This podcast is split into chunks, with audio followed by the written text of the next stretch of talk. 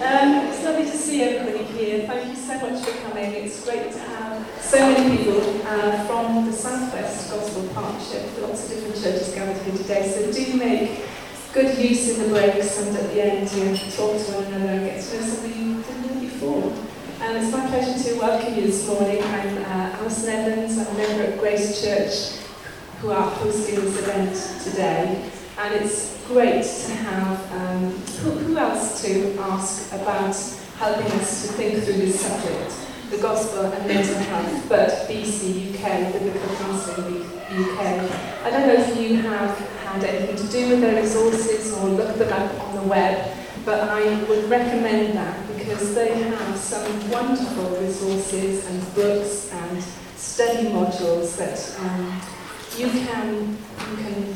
Uh, work with and equip yourself with, and, and the Lord has really used that in my life over the last two years to really bless me and help me think a different way about the fact that as we walk through life together, we are all sufferers and sinners and saints, and the Lord ministers to us in all of those ways. And uh, from B C U K, Helen Thorne, would you like to come and join me, Helen? It's great to have Helen, and I had the pleasure and delight of her staying with me last night, so lots of lovely conversations. Uh, but when you were last here, Helen, you um, hinted that you had a new role and a new job, but you wouldn't tell us what it was at that time. So can you fill in some gaps? I just left my old job last time I was in Bristol, which uh, was a, a great sadness, uh, but I couldn't yet tell you that I was going to be employed by Biblical Counselling U K.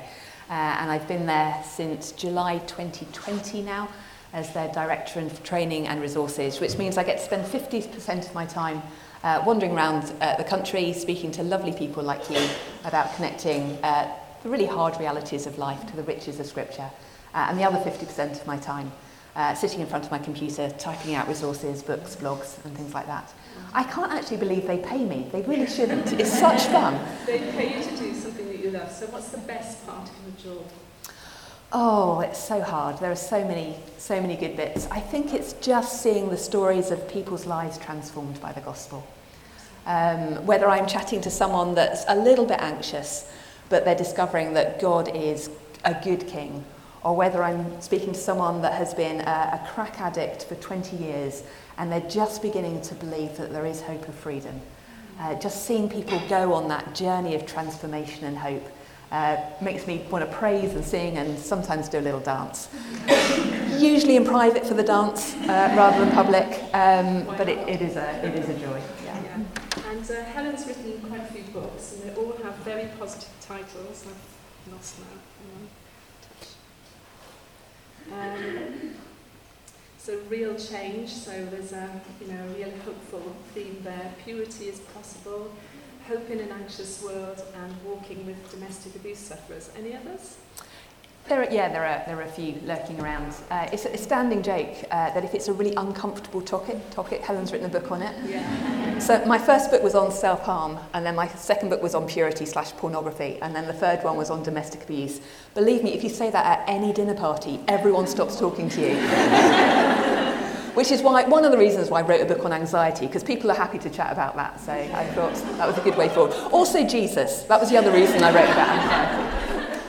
If you Google Helen, though, remember the E on Thorne, because I did Google her last night, and there's also another Helen Thorne who's written some other books. Oh my goodness me, I dread to think. I guess you didn't write Get Divorced, Be Happy. I don't remember writing that one. No. We're looking so much forward to hearing you talk about this topic this morning. Well, it is an absolute joy uh, to be with you here this morning. Uh, I was saying to some friends that I was um, I did some studying in Bristol about twenty years ago now, uh, and so it always feels a little bit like coming home uh, when I'm in Bristol, uh, although that was a very long time ago. Uh, what we're going to be doing over the course of this morning is going to be looking at this topic of gospel and mental health. Uh, we're going to be in two sessions. The first session is going to be looking a lot about what mental health and mental illness is, understanding uh, where it's come from, how it feels, that kind of thing. Uh, and then after coffee, in our second session, we're going to be looking more at what we can do as a church to help each other uh, and how we can promote good mental health. uh, in ourselves and, and in those that we care about. Uh, I'm very conscious that this is a, a topic that impacts us all. Uh, some of us deeply, personally, will be struggling with uh, a lot of mental health issues and will know the, the depths of the pain of that. Uh, others of us will have friends and family that we care about deeply that are struggling and have maybe been struggling in the last eighteen months, uh, much more uh, than in the past. Others of us will just be in churches where we, we know people uh, that are having a hard time. Uh, and what we're going to be doing is we're going to be working through these issues, uh, I hope biblically and wisely and practically. Uh, I'm, I'm not going to try and train you to be doctors or, or mental health nurses or psychiatrists. That's not what we're about this morning. I'm not going to be doing a lot of technical stuff. This is about us being church together. This is about us being Christians together and what we can do and what we can say uh, and how we can think to spur people on when they're really struggling uh, with their mental health. Of course, that means uh, there are going to be limits. Uh, we can't make people better. Uh, we can't make ourselves better, and that's a new creation thing. We're heading towards healing, we're heading towards wholeness. Uh, but now we are in this broken world, and so I'm not going to be giving you five ways to make mental illness go away this morning. I, I wish I could in some ways, but that's up for Jesus to do when he returns. But what we will be doing uh, is looking at how the unlimited God, the God who's king of creation, can make a real difference to us and to those we care about in the here and now. Uh, I'm conscious that I, I'm not going to be too graphic. I'm not going to go too uh, into sensitive issues. Um, but if it does sort of touch on anything uh, that's really personal to you, feel free to take a time out. Just go for a walk, uh, pop to the loo, get a fresh air. No one's going to judge you uh, if you do that. Uh, take the time that you need uh, and then come back and join us uh, whenever you feel ready. Well, with that in mind, uh, what I'm going to do is do a little bit where you're turning to a neighbour. Now, I'm very conscious that in a, a seminar or a couple of seminars on anxiety and depression and mental health struggles, um, being asked to turn to your neighbour and talk to a complete stranger is the sort of thing that can massively increase your anxiety uh, and other struggles. So whenever I say turn to your neighbour, please hear these words. If you feel up for it, please turn to your neighbour.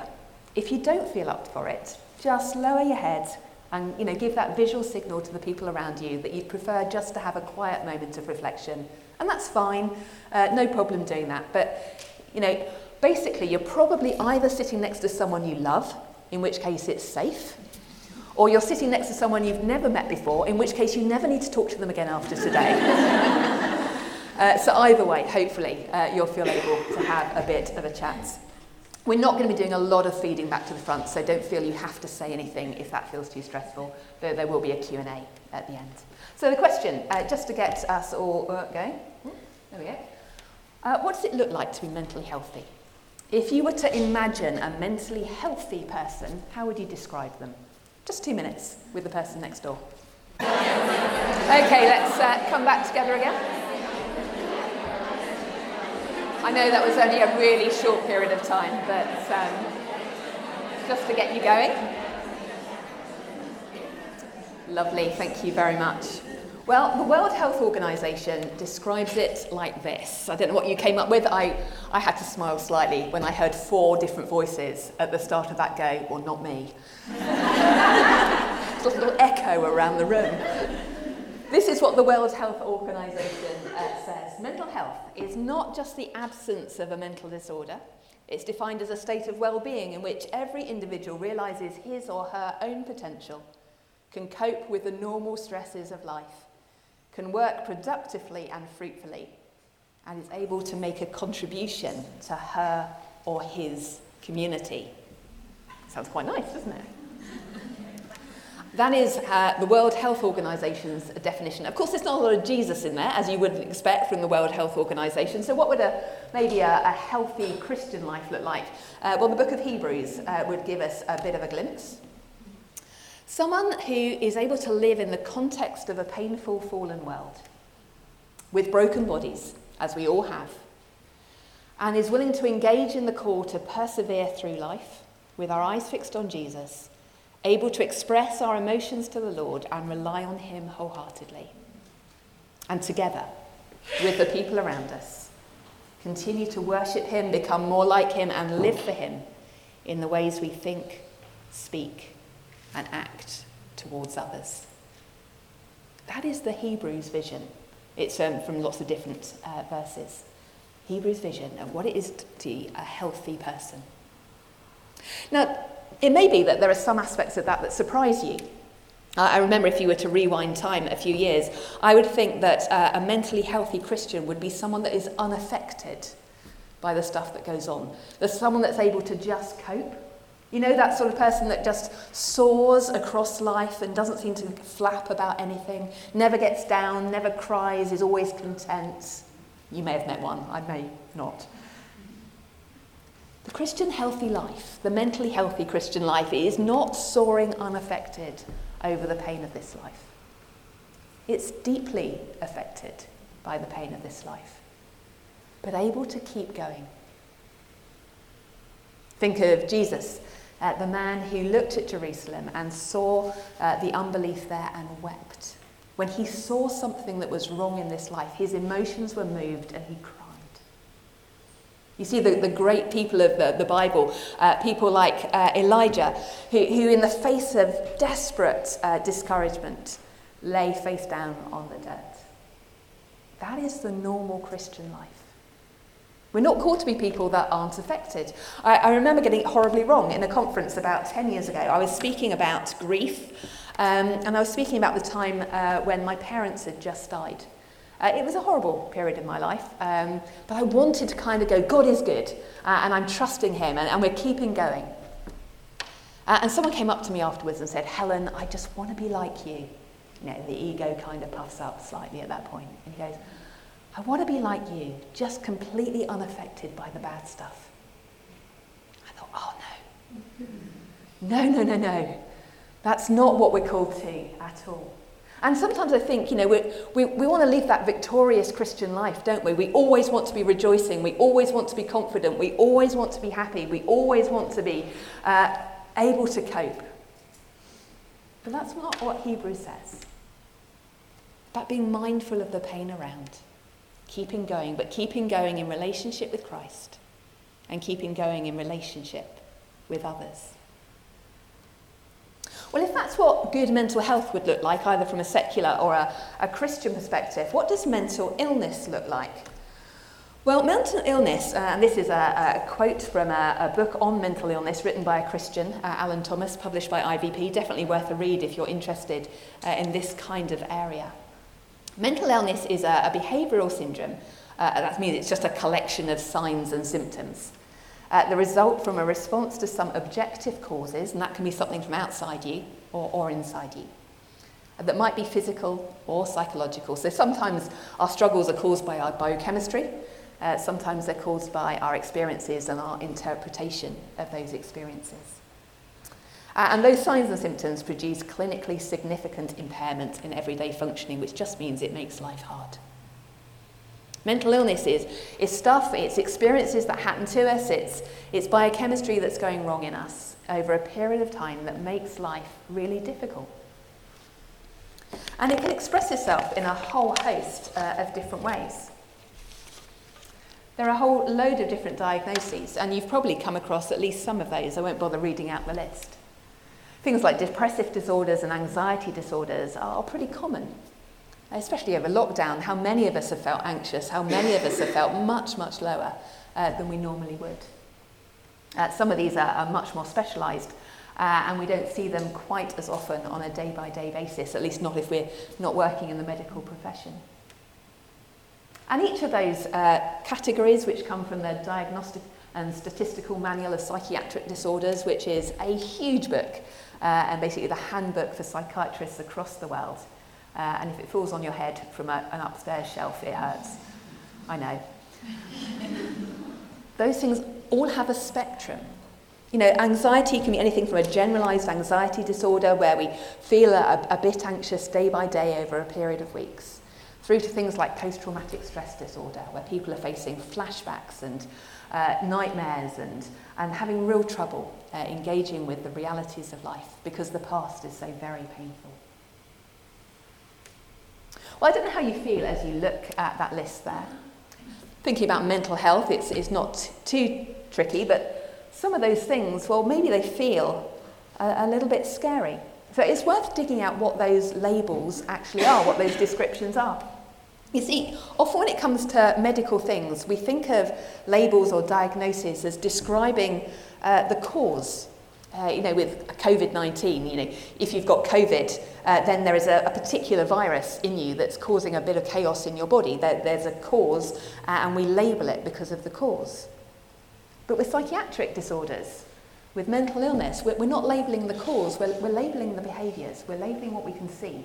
It's not like there's a bug that causes bipolar. It's not like there's a bacteria uh, that causes schizophrenia. There, what we're labelling is, is how we can engage with uh, what's going on. Uh, and the psychiatrists that have been working in this field for, for hundreds of years now with different names are, are just wonderful at giving us descriptions of what these different conditions are like. If you hear the word bipolar, or if you hear the word uh, depression, you, you can you can look up the typical ways that someone like that is going to be feeling or acting. And those classifications are enormously helpful. We have such gratitude for those in the mental, uh, the medical profession. Uh, and if that's you, thank you uh, so much for all that you do. But they don't always give us an explanation of, of why those things are happening. So, for example, someone with borderline personality disorder, we're not always sure why they have come to the place where they are displaying those signs and symptoms. And now, actually, about sixty percent of people with borderline personality disorder have experienced some kind of abuse. So it seems likely that actually experiences are actually fueling uh, something like borderline personality disorder. But there could be some biochemistry in there as well. Um, but we're not always sure. When you've got a diagnosis that can be very helpful in uh, getting access to therapy, it can be very helpful in working out what kind of medication would be useful. And medication is a wonderful gift from God uh, for people who are struggling to use. But of course, how these things are experienced and described in different cultures varies. Uh, for example, going back to the issue of grief in England, if you go to a funeral, uh, you're likely to see people being very quiet. There might be a few tears here and there, a lot of hugs when we're able to do that, uh, but it tends to be a relatively quiet experience. If you go to other parts of the world, the grief experience is, is far louder, uh, a wailing, uh, an outpouring of grief, where communally everyone is crying together very loudly and very expressively. What we expect from behaviour varies. It's, it's not standardised across the world. And that means something that some people would consider a mental illness in, in one country, uh, other people consider perfectly normal uh, in another. It's an absolute minefield. Thankfully, we don't have to do any of the diagnosing. Uh, we just have to walk alongside. And of course, when it comes to these labels, uh, a lot of us uh, nowadays will, will use these labels in quite casual ways. I have a friend who, who likes her sock drawer very ordered. In fact, the day after I moved house and she had to deal with the chaos of my boxes everywhere, the first thing she did was go back and order her sock drawer. It brought a sense of calm in her mind. Is that quirky? Probably a little bit. But, you know, her friends describe it as O C D. Is it technically O C D? No, it's not. Uh, but we often uh, use these words very lightly. Uh, and that can be quite hard for the people that really are struggling with these conditions. Um, but also it can mean that sometimes we get a, a little bit of a, a casual attitude to what mental illness really is. Being sad is not the same as depression. Being a little bit worried is not the same as anxiety. Uh, the actual diagnoses have a bit of weight to them. And in churches, we can have a slightly love-hate relationship with these diagnoses. Uh, it's what uh, a colleague of mine calls the Goldilocks principle. We can be a little bit too warm to these diagnoses, or we can be a little bit too cold to these diagnoses, but we very rarely get it just right. What do I mean by that? Sometimes I think when we think of mental illness, we think in the medical model, that it's all about biochemistry, that, it's, that what we need most is therapy. And actually the church has got nothing to say.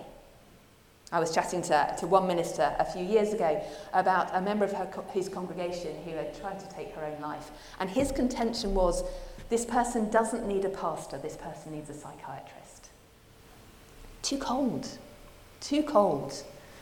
The gospel always has something to say, even on mental illness. It's, there is no part of this world, no part of the human experience that is outside of the Lordship of Christ. The gospel always has something precious to say. But but I, I've chatted to, to other people in, in other kind of theological persuasions that have just been um, going, well, actually all you need is the gospel. You don't need medication, you don't need therapy, you don't need to see your doctor, you just need to believe, just pray, and you will be fine. No, that doesn't help either. We're embodied souls.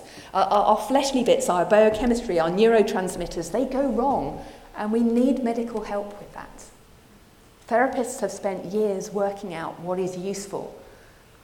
A lot of what they do is so helpful in helping us persevere. As Christians, we want to be people who try our best to get it just right. Embracing medication where it's needed, listening to the medical professionals because they've got a wealth of experience. But always knowing that Jesus is what people need most. And the power of the gospel can transform the, the addict, uh, the, the lives of the anxious, uh, give hope to the depressed, uh, even in the, the, the biggest turmoil of psychosis, provide a rock on which to cling. Of course, it's also worth saying that these diagnoses, these labels that we've been looking at, they're never someone's identity. I mean, I've had a number of diagnoses over the years of uh, things like depression. I'm not the depressed one. That's not who I am. Uh, and if you've got a diagnosis, that is not who you are. If you're following Jesus, you are a precious and loved child of God. You are chosen and called and adored and secure in his family. You are set apart for a purpose of holiness. You are welcomed into that mission of that great salva- salvation mission of spreading the gospel across the land. That is who you are, precious chosen child. Who happens to struggle with depression, who happens to have an eating disorder, who happens to struggle with anxiety. The diagnosis describes part of us, but it doesn't describe the whole of us. We're not defined by what we struggle with.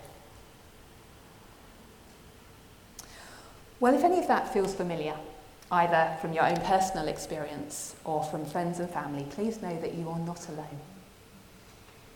These are some of the statistics. Uh, and most of these statistics were pre-pandemic. Uh, every week, one in six adults experience a, a common mental health struggle. It's about eighty of us here today. So what would that mean? My maths is not very good. twelve, thirteen of us um, actually struggling significantly uh, with a mental health struggle, possibly more than that, given the topic that we're discussing this morning. A lot of people will have considered taking their own life. One in five. How many of that? Like twenty of us will have considered that at some point, at least. Anxiety and depression uh, are prevalent. Uh, anxiety, six percent of the general population struggle with anxiety at any given moment in time in a normal year. At the peak of the pandemic last year, sixty-two percent said they'd experienced anxiety in the previous two weeks.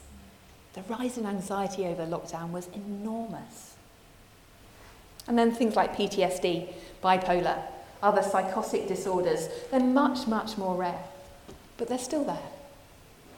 And they're here in our churches. This is part of normal church life. People struggling with mental illness will be down our streets. They will be in our congregations. They will be in this room. And that's normal. We're not immune as Christians, and we should never pretend that we are. Well, is it as simple as, if I'm mentally healthy, happy days, that's a good thing, and if I'm mentally ill, then that's a bad thing? Well, life is never that simple, is it? Have a look at this. Then which uh, corner of that uh, square you think you might be in. I suppose the ideal is to be mentally healthy and have good well-being. By good well-being, I mean you've got friends and family around you, you've got a job or you're studying something that you enjoy, you've got a sense of purpose, you have a social life. And I suppose everyone aspires to be in that top left-hand corner, don't they? You want to be mel- mentally healthy, no diagnoses uh, to report, uh, but also to just enjoy life, to be getting out there and, and engaging. But we're not all there. Some of us uh, will uh, be mentally ill, but still have good well-being. And it's important to remember this. You know, having a diagnosis is not a sentence to awfulness. You know, people can have a, uh, a diagnosis of depression, or they have a diagnosis of anxiety or P T S D, and yet still be loved and still be included uh, in, in events, and, and still to know what it's like to be able to function at work, or, or to study well, or to be part of a church family where they have purpose and, and can experience joy. To actually have a diagnosis uh, but good well-being, well, that's actually still a really good quality of life. And I think it's important to us to, to remember that actually that sense of community, that sense of purpose that the church can give so well, can, doesn't take away the diagnosis, it doesn't take away the depression or the anxiety, but it can transform the experience of it, knowing that we are absolutely adored beyond measure. Uh, in little ways, you may well have tasted that yourself. I, I remember when I was going through a particularly uh, uh, hard phase in my depression, and just having people invite me round to lunch every Sunday. They didn't make me eat lots, because quite frankly I didn't always want to eat lots, but they still invited me round. We spent a little time thanking God for the week that had gone before. I knew that I was loved beyond measure. I got to play with the, the blind sausage dog that literally just walked in a straight line until it hit a wall. And then he turned up and he put it that direction. It just walked in another straight line until it hit another wall. Bless him. Um, and, and it was just normal. I was ill, but I was in a community that was supporting me every step of the way. And that made life possible. And sometimes it made life good. But because we're not always at the top uh, of that diagram, sometimes we're, we're below the middle line. Sometimes uh, we can be mentally ill and, and not be well supported. Uh, and that can be a, a desperately hard place to be. And I think part of the reason we saw a, a big increase in mental health struggles over the pandemic was because so many of those support structures disappeared. So many of those casual kind of getting together moments weren't there anymore. So for that sense of being unwell, but, but not knowing that there's a group of people around you, not having those invitations, not having that sense of purpose. Maybe the medication hasn't quite settled yet, and therefore the symptoms uh, aren't at bay. That, that can be a really tough place to be. But also, actually being someone that has no mental health diagnosis whatsoever, would never get a, a sort of a diagnosis of depression or anxiety, just being alone is hard. Not, have, you, have you ever moved house to a new area and you've got that first few weeks, which are horrible, where you just walk down the street and you know no one? You don't know who to call, you don't know who to pop in on. You haven't got your new job sorted yet. You, that's not a mental health diagnosis, but your well-being can easily plummet at that point, and that's still a really hard place to be. And actually sometimes, in terms of quality of life, it can easier, be easier to be uh, someone with a diagnosis but, but loved than well, but alone. I don't know where you fit uh, in that category. Uh, no need to say it out loud. But I guess if you are on that right hand of the diagram, please let me encourage you to go and see your doctor.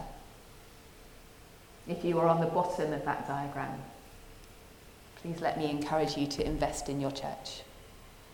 And if you're on the top left of that diagram, please let me encourage you to praise God for what is a huge privilege. Well, it's worth thinking about where um, mental health struggles come from. And I'm going to say right up front, everyone who speaks on this subject will have a slightly different take. So if you disagree on me and you lean slightly more towards a, a, a medical model, or you lean slightly more towards a, one of the many other models that are out there, absolutely fine.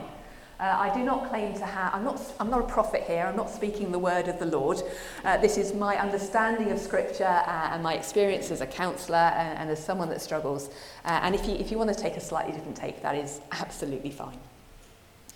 But as Christians, I, I hope we can track back to the fact that life wasn't supposed to be like this. Human beings weren't designed to have mental health struggles. It's one of the reasons they hurt so much. It's wrong. It's, we know deep in our core that this is not what we were made for. I mean, Adam and Eve in that garden, can you imagine it? Just being able to walk around and, and never have a, a panic attack, never to have a moment where feeling desperately sad, never to have an intrusive thought. I mean, it, would, it must have been so beautiful to experience that Genesis one and two life of perfection. But of course, Genesis one and two also reminds us that God has made us to be embodied souls. Uh, basically, that just means we have an outer fleshly bit uh, and an inner bit where we think and feel and desire things. Uh, and that means uh, that we are designed to actually work both in our bodies but also in our minds as well. And those two things interplay off each other. I mean, we know that, don't we? Uh, when our bodies go and something goes wrong, we feel a bit down. What happens in our flesh impacts our emotions and our feelings. Uh, and we know it the other way around too, don't we? When we're struggling with anxiety or depression, it, it comes out in our bodies. The, the two things are, are very connected. And so the fact that God has made us to be embodied souls means that when we're struggling with our mental health, we should expect the roots of those struggles to be both in our bodies and in our hearts. We are both of those things. Of course, uh, the other wonderful thing about Genesis one and two is that we were in perfect relationship with God. Uh, and again, that must have been wonderful, walking in the garden, chatting to God. How can you imagine uh, just how glorious that would be? And of course, that's not there anymore. And that's going to impact us. And, and please don't hear me say I think all mental health struggles are spiritual. I, I'm not saying that at all. But there are spiritual aspects to our relationships. And that impacts everything. The good news is uh, we're heading to Revelation twenty-one and twenty-two. We're not there yet, but one day, one day we will be there. There is a future ahead of us that has no mental health struggles in it at all. There will come a moment where there is no more depression or anxiety or post-traumatic stress disorder. There is a future where none of us will have a psychotic breakdown, where we won't have a delusion, where we all manage to get out of bed and praise God every morning. I don't know, if, are there beds in the new creation? I'll hold that one lightly. I'm presuming we're sleeping at some point. But there is a sense that however much we are struggling now, it is temporary. I don't say that tritely because actually ten, twenty, thirty, forty, I know for some people sixty, seventy years, it's a long time. But actually there will come a moment where we can look back on two thousand years depression-free, four thousand years anxiety-free, ten thousand years without a single moment of pain. And that will be good. That will be wonderful. Uh, and the, one of the reasons we can keep going now is because we know that one day, one day, at God's chosen timing, all the struggles will disappear.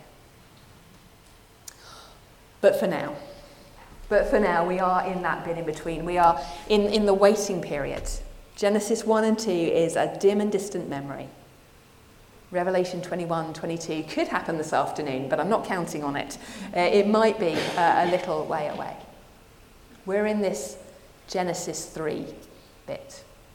We're in the bit where everything's broken. It's still good. It's still lovely. I, I got to have my quiet time with a wild rabbit this morning. I mean, how cool is that? I can tell I'm not in London anymore. Um, just gorgeous to go out and pray and see things bouncing around. There are, there is joy in the world. But there is brokenness. And, and I'm guessing all of us know the pain of broken relationships. I'm not going to, but I could come round uh, to each and every one of you and go, tell me about a relationship that hurts, either in the past or in the present. You'd be able to give me an example. Maybe not lots of examples, but there'd be one, at least. Life does hurt now. Rather than spurring each other on and constantly encouraging each other and loving each other unconditionally, we say and do things that hurt each other, and that has an impact. And for some of us, that impact has been huge. Bullying, abuse, domestic violence, a, a, a split in a, a really significant relationship. It matters. It hurts. And that impacts our mental health because it sends us messages about how loved or not we think we are. If someone is treated abusively, they easily pick up, I don't matter. I, I, I exist to be hurt. I'm, I'm just somebody else's plaything. They can, people can do whatever they want to me. I, I will never be worth anything. I'm clearly valueless.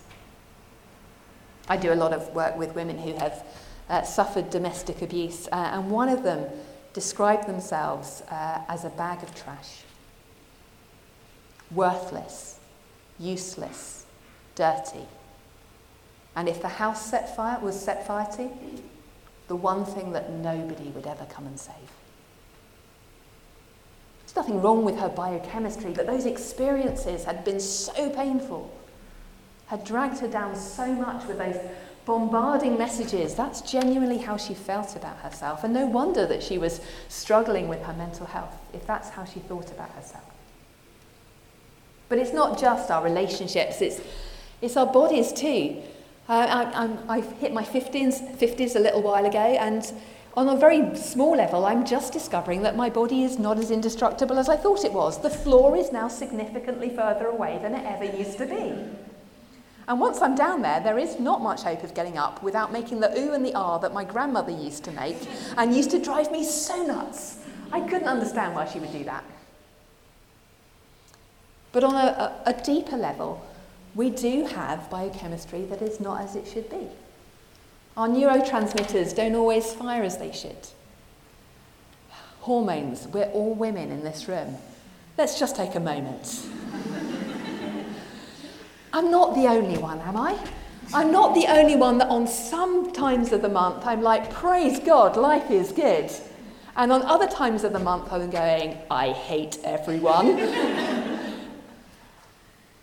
I, uh, I had a particularly bad day at work in my previous job. Um, thankfully, my students didn't know why. Um, but I, I clearly, with my body language, was giving off an absolutely exasperated look when someone came into the lecture late. And one of the cheekier students just leant over and went, "Don't poke the bear." Like, yeah, it was that day. Don't poke the bear. But actually, for some of us, it is, it's, it's more than a joke, isn't it? For some of us, it's just devastating for a few days. The tears, the completely irrational thoughts that go through our mind, that sense that everyone is against us. And then for those of us on the older end of the spectrum, in our fifties, we have that delight of, of going through uh, the menopausal changes, which is, um, I think two quotes on Facebook basically sum up what life is like at the moment. Uh, the first quote on Facebook was, "If I knew how much of my fifties I was going to spend sobbing on the bathroom floor, I would have bought different tiles." I can really relate to that.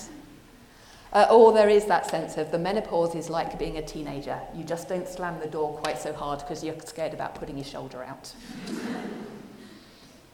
It feels devastating. And as women, we have to deal with that day by day.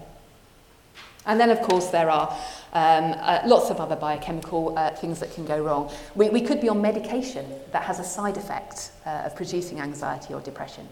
Uh, we could be, have some uh, medical condition Uh, that actually changes the way we think. I mean, they're, they're fairly rare, but things like brain tumours can have quite a, uh, a profound effect. Though if you're feeling anxious, please don't automatically think you've got a brain tumour. It's probably not that. Um, broken relationships, broken bodies, they are a reality. Broken experiences, life is just hard. Life is stressful. We've had a pandemic. No one could have prepared us for that. It drags us down. And then we have broken desires as well. We have things coming out of us. Well, we want things, don't we, that aren't good for us sometimes? I'm contentedly single at the moment. I haven't always been contentedly single. I've always been single. It's the contentment bit that's changed. Um, I really, I am enjoying the single life now, but there have been times where I've told God that if I can't be married, then clearly he's giving me a second best life. It's a recipe for discontent. It's a recipe for sadness and bitterness. God's never promised me a husband. In some levels, it's probably quite a good idea that he hasn't given me one, because I'm on the road every week and every weekend. I'd never actually see him. But if I tell God, "Lord, I'd like a husband," happy days, that's a great prayer to pray. If I tell God, "Well, actually, if you don't give me a husband, then I'm not going to trust you," then that's really going to add weight to our depression or our anxiety or our mental health troubles. There's stuff coming out of us that we need to be mindful of as well. Well, almost time uh, for you to do some more uh, chatting to your neighbour. But if that's what mental health is, let's have a look at what it feels like. If we're someone struggling with our mental health, or one of our friends is, we're likely to be seeing outer changes and inner changes in that, people, that person's life. The outer changes might be physical ones, that, that real tenseness in the neck if you have anxiety. Uh, it might be speech changes. I'm such an idiot. I can't get anything right. Everyone hates me. I'm just so worthless and pathetic. A sign that we are not uh, thinking mentally healthily at that point. We might have relationship changes. We might want to hold people close and feel we need people desperately, or push them away because we can't bear to have anyone around. Our worship might change. How dare you, God? How dare you give me something this hard? Or maybe even, yeah, God hates me too. Clearly he hates me if he puts me through this. Of course there will be uh, inner changes uh, as well. The way we view others, the way we view ourselves. So why don't you chat to the person next to you again? Uh, and I'd like you to do this. To think about depression and to think about what some of the outer and inner changes might be. And we will do a little bit of feedback from this, but you only have feedback if you feel confident enough to do so. This side of the room, can you start with outer changes? So what are some of the outward physical signs and symptoms of depression? And this side of the room, can you be thinking a little bit more about uh, the in, inner thought processes? How would it feel? How would you be thinking about God, yourself, and others? Just a couple of minutes, and then we'll come back.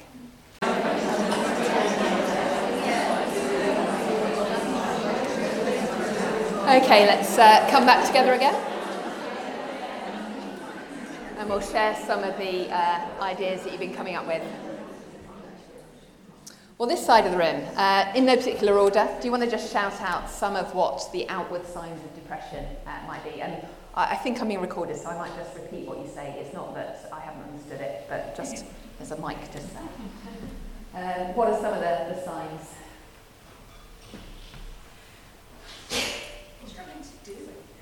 Yeah, struggling to do anything, motivation, progressing the day, actually focusing on stuff can be just hard. Yeah. Become very defensive. Very defensive.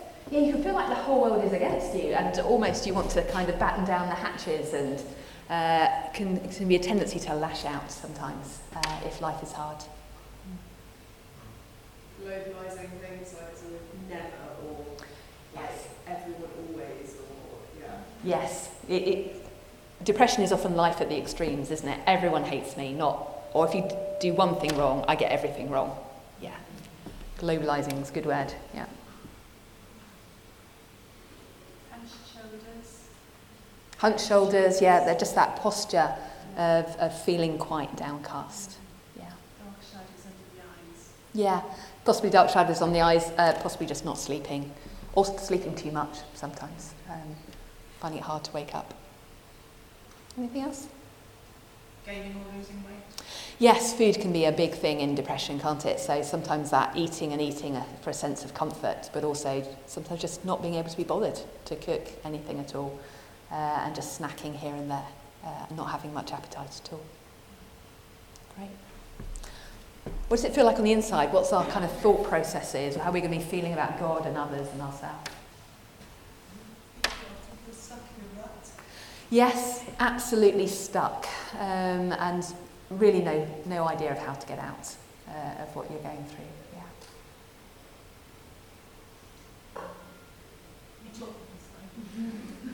God doesn't care. Yeah, it's it's hard to see hope. It's hard to see God's love. It's hard to see God's care. Uh, and there might be a well-trained theological bit of our brain that goes, God is love, but it doesn't feel very loving right now. Sorry, there was another one towards that. It's been the same, much the same. Okay. Thing, our doctrine of God changes, we think badly of ourselves, we assume God does.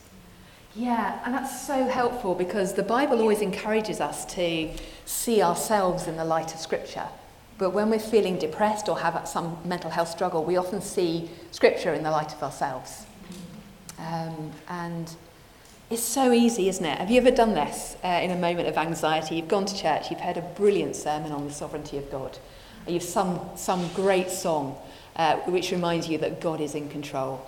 Uh, you might even have had a, a prayer time with someone going, yeah, let's pray because you know, God is sovereign and God is good. And you go home and go, everything is out of control. I can't do this. This is absolutely awful.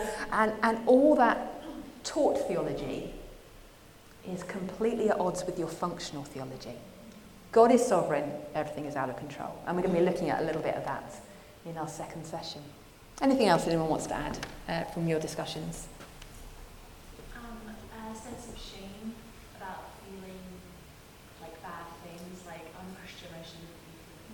Oh, you are just so perfect. That's what my next slide is. Yeah, an absolute sense of shame that we as Christians are feeling what we're feeling. There seems to be a sense that actually either this is God's judgment or we are failing God in some way. Uh, and that, I think it just ratchets us up. Um, the struggles if you're a Christian. I think it partly makes it harder for us as Christians sometimes to acknowledge what we're going through. Uh, and when we are going through it, uh, sometimes the burden feels uh, much, much heavier. These are some questions uh, that a, a number of my friends or counsellors have expressed in the last few months. Is God punishing me? Does God hate me so much that he wants me to suffer like this? Am I the only one? I mean, often with things like pornography addiction amongst women, that is the thing I hear most. Um, I, I had a slightly ridiculous situation in a, in a church I was speaking at, and I had four different conversations uh, with women from the same congregation, all saying that they were the only person in the congregation who was struggling uh, with that kind of addiction. The reality is, about one in six women in evangelical churches watch pornography on a monthly basis. That is the statistics uh, that are coming in. You know, if we're struggling with those kinds of things, we are not alone. We're never the only one. And certainly when it comes to depression and anxiety, nowhere near the only one. Will I ever be well again? I mean, that's almost, you know, the, the common question is, is suffering, isn't it? Um, but that heartfelt uh, cry. Am I a second-class Christian when I struggle to pray, read and serve? I'm, I'm doing a lot of work with the Korean community at the moment. And... Um, Oh, they're all up at five a.m. praying for an hour and a half before work. And they just keep saying to me things like, Helen, how was your, how was your prayer walk this morning? I got out of bed. I consider that a win. um, that, and and it's, it's great. It's great that there are those prayer warriors around. We need them desperately. Uh, keep praying if you are one. Uh, but if we're depressed or anxious, and actually it takes us an hour and a half just to escape the duvet, and that's not because we've been praying, it's because our mind has just had its, its screensaver on and we haven't been able to focus. It, it doesn't make us any less loved. Uh, we had a preaching series at my church on the Song of Songs recently. Uh, and you may know in the Song of Songs, it's basically a dialogue uh, between a man and a woman who are, are desperately in love. But in some ways, it's also a picture of the dialogue that goes on between God and his church. Um, and there's this beautiful... Uh, bit where the man says to the woman, you know, speak to me because I delight in hearing your voice. And that is how God sees us, even when we are flat on the floor. He delights in hearing our voice, even if it's just two words, because he loves us. We're not second class if we're struggling. The big question of if, if life is this painful, how can God really love me? Again, that's what we were saying earlier about our flipped view. God does love us. And the hard stuff comes in the context of that love. It's not that the hard stuff is the big picture and we have to find God's love in it. The love is the context. The love is the framework in which all the difficult things happen. What's the point of all the suffering? Sometimes we can see a point, but sometimes long term it's much harder, isn't it? And if we've got the kind of mental health struggles which means we withdraw a little bit, we can often say, you know, can I ever have a normal relationship in the church? Well, I just want to run away. I, um, after a particularly traumatic event, uh, I was diagnosed with P T S D years ago now. And just being in church was terrifying. And I didn't want to hang around for coffee. Coffee was awful. There was all these people coming at different angles, saying different things. There were children wandering around like out of control nuclear missiles. I, just, I did not want to be in that room. And you can work through that, but it takes time. It really does take time. And it's finding those strategies that, okay, I'm going to sit on the end of the row, near the wall, and then there are fewer people coming at me. I'm going to have my conversations outside, not inside, so the volume is quieter. I'm going to tell myself I'm going to talk to one person I love and one person that looks sad, and then I'm going to go home, and that's okay. I'm not going to make myself stay for coffee for half an hour and talk to everybody. Just bite size and work on what I can. Will the church ever understand me? Well, that's what we're doing after coffee. But just before we go into coffee, so we end on a, a hope note, not a, not a sad note. Let's go into coffee knowing that we have a God who is sovereign and good. A God who is above all of our struggles and all of our church's struggles. And he is not going to leave any of us or any of our friends. Let's be confident that we have a spirit who is active in our lives.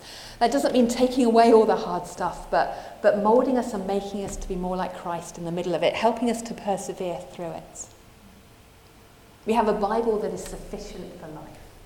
That doesn't mean we don't need medication sometimes, we, we will, but it tells us all we need to know for life and godliness. We have a church full of people who spur us on. Yes, they get it wrong sometimes. Yes, they get it horribly wrong sometimes. But they're there.